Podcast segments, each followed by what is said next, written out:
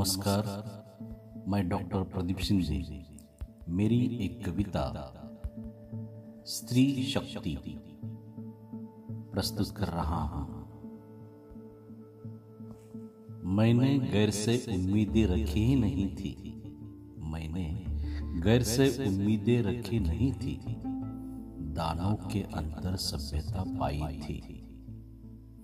पवित्रता उसके मन में भी थी। मैं पवित्र सुरक्षित वापस आई थी। लोग उल्लास से दानों को जलाते हैं। हर समय दहन उत्सव को मनाते हैं। लोग उल्लास से दानों को जलाते हैं। हर समय दहन उत्सव को मनाते हैं। आज मैं भी आग में जल रही हूँ। आज मैं भी आग में जल रही हूँ। हर वक्त मैं अग्नि परीक्षा दे रही। हूँ टुकड़ों की तरह मुझे बांट दिया था। मेरे अपनों ने मुझे धोखा दिया था। टुकड़ों की तरह मुझे बांट दिया था। मेरे अपनों ने ही मुझे धोखा दिया था। दासी क्या रानी, स्त्री होना ही शाप था। समाज ने वस्तु समझ बेच दिया था। स्वतंत्रता से मुझे दूर रखा गया था। स्वतंत्रता से मुझे दूर रखा गया था। दानों ने नहीं मानव ने नियम लिखा था। राक्षस सुंदरता पाने युद्ध नहीं करते थे। राक्षस सुंदरता पाने युद्ध नहीं करते थे। युद्ध में पाए नारी को छूते तक नहीं थे।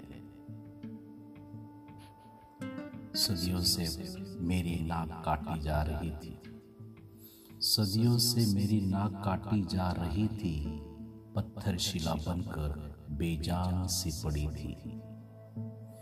परंपरा से बाहर निकली तो मर रही थी। मैं मेरी ही करुण कहानी पर रो रही थी। मैं मेरी ही करुण कहानी पर रो रही थी। भरे दरबार में मेरी नीलामी हो रही थी। चीर हरण करने वाले मुझे वस्त्र दे रहे थे। भरे दरबार में मेरी नीलामी हो रही थी। चीर हरण करने वाले मुझे वस्त्र दे रहे थे। नारी को वस्तु समझ दाव पर लगा रहे थे। मेरे अपने ही पवित्रता पर संदेह कर रहे थे। हैवान आदमी जहाँ तहां है आज, नकाब पहनकर घूम रहा है आसपास। असहाय नारी को किया सदियों से दास। असहाय नारी को किया सदियों से दास। करो बेनकाब से, फिर ना करे दुस्साहस। आज मैं व्यवस्था से सवाल कर रही हूँ। मैं अपनी खोई हुई पहचान बना रही हूँ।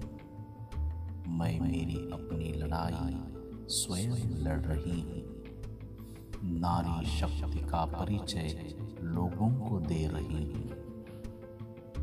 आज सी पत्थर सी बेजुबान नहीं है। संसार उद्धार में योगदान दे रही है। इतिहास में लाचार चित्रित रही है। नया इतिहास निर्माण कर लिख रही है। नया इतिहास निर्माण कर आज लिख रही है। धन्यवाद।